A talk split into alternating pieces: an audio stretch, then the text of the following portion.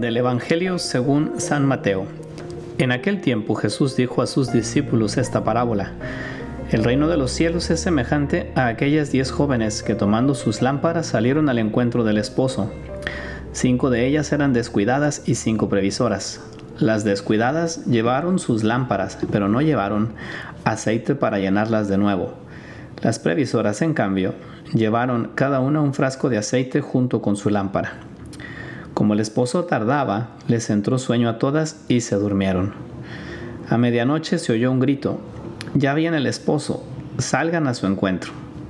Se levantaron entonces todas aquellas jóvenes y se pusieron a preparar sus lámparas, y las descuidadas dijeron a las previsoras, Dennos un poco de su aceite, porque nuestras lámparas se están apagando. Las previsoras les contestaron, no, porque no va a alcanzar para ustedes y para nosotras. Vayan mejor a donde lo venden y cómprenlo. Mientras aquellas iban a comprarlo, llegó el esposo y las que estaban listas entraron con él al banquete de bodas y se cerró la puerta. Más tarde llegaron las otras jóvenes y dijeron, Señor, Señor, ábrenos. Pero él les respondió, yo les aseguro que no las conozco. Estén pues preparados porque no saben ni el día ni la hora. Esta última frase de Jesús en el Evangelio, no saben ni el día eh, ni la hora, es una frase que pues todos deberíamos tener profundamente grabada en nuestra vida. No para vivir con temor, no para vivir pensando todo el tiempo que nos va a pasar algo, eso no es sano. Yo creo que Dios nuestro Señor nos llama a disfrutar la vida, pero también para darle verdadero valor y peso a aquellas cosas que valen. El otro día un joven que me comentaba eh, pues que había tenido un accidente eh, le, hacía esta pregunta, ¿no? Si, en ese accidente hubiera pasado algo, si en ese accidente pues terminas tu periodo aquí en la tierra, ¿qué habrías dejado pendiente? Y, y vivir así, pues significa también ser conscientes de que a cada cosa le tenemos que ir dando su peso. Este evangelio precisamente enfocado pues completamente en la eternidad nos hace nos hace pensar en cómo nos estamos preparando para ella, pero también es verdad que esa eternidad que está al final del trayecto de nuestra vida aquí también tiene pues unos puntos de referencia y tiene una realidad y tiene un hoy, es decir, hoy estás viviendo precisamente para la eternidad. Lo que estamos haciendo el día de hoy, pues tiene un fruto y tiene una conclusión en la eternidad que nos va a tocar vivir después. En esa película de hace muchos años del gladiador, eh, pues el protagonista decía justamente eso, ¿no? Lo que hacen hoy resuena en la eternidad. Y nosotros cristianos pues somos hombres, mujeres hechos para la eternidad. Y este Evangelio nos vuelve a poner delante esa realidad, esa eternidad que pues es, es Jesucristo y es gozar de Él y es gozar del cielo. Ahora bien, es verdad que este Evangelio también nos habla de la preparación para la eternidad. Y nos pone el ejemplo de estas dos eh, de estos dos estilos de vírgenes de mujeres en el evangelio.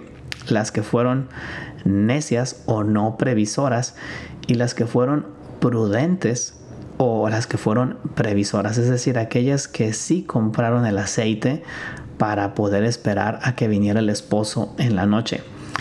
A mí me gusta mucho más la palabra eh, prudente porque el prever una situación, el ser previsor, pues implica sí una cualidad que es la de la de prevenir una cosa que puede suceder, pero no implica que tú te entrometas, no implica que hagas algo, no implica que reacciones, simplemente implica que puedes prever que previsualizas aquello que va a suceder. En cambio, la palabra prudencia, que también en algunas otras traducciones del Evangelio se utiliza, pues habla de todo un conjunto de virtudes que se unen y que formando una sola cosa dan un resultado para bien.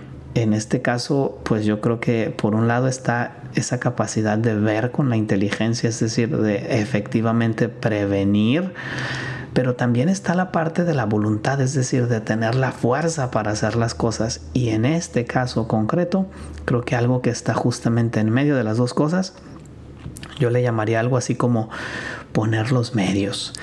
Eh, ¿Por qué? Pues porque la persona prudente, eh, pues no solamente ve las cosas. Uno, como lo decía hace un momento, puede entender qué es lo que tiene que hacer, ¿no? Sabemos que hay muchas cosas que están mal y que no hay que hacerlas. Sabemos que no hay que asesinar a alguien, sabemos que eso está, está mal, sabemos que la mentira está mal, pero no necesariamente por saber cosas nos abstenemos de hacerlas.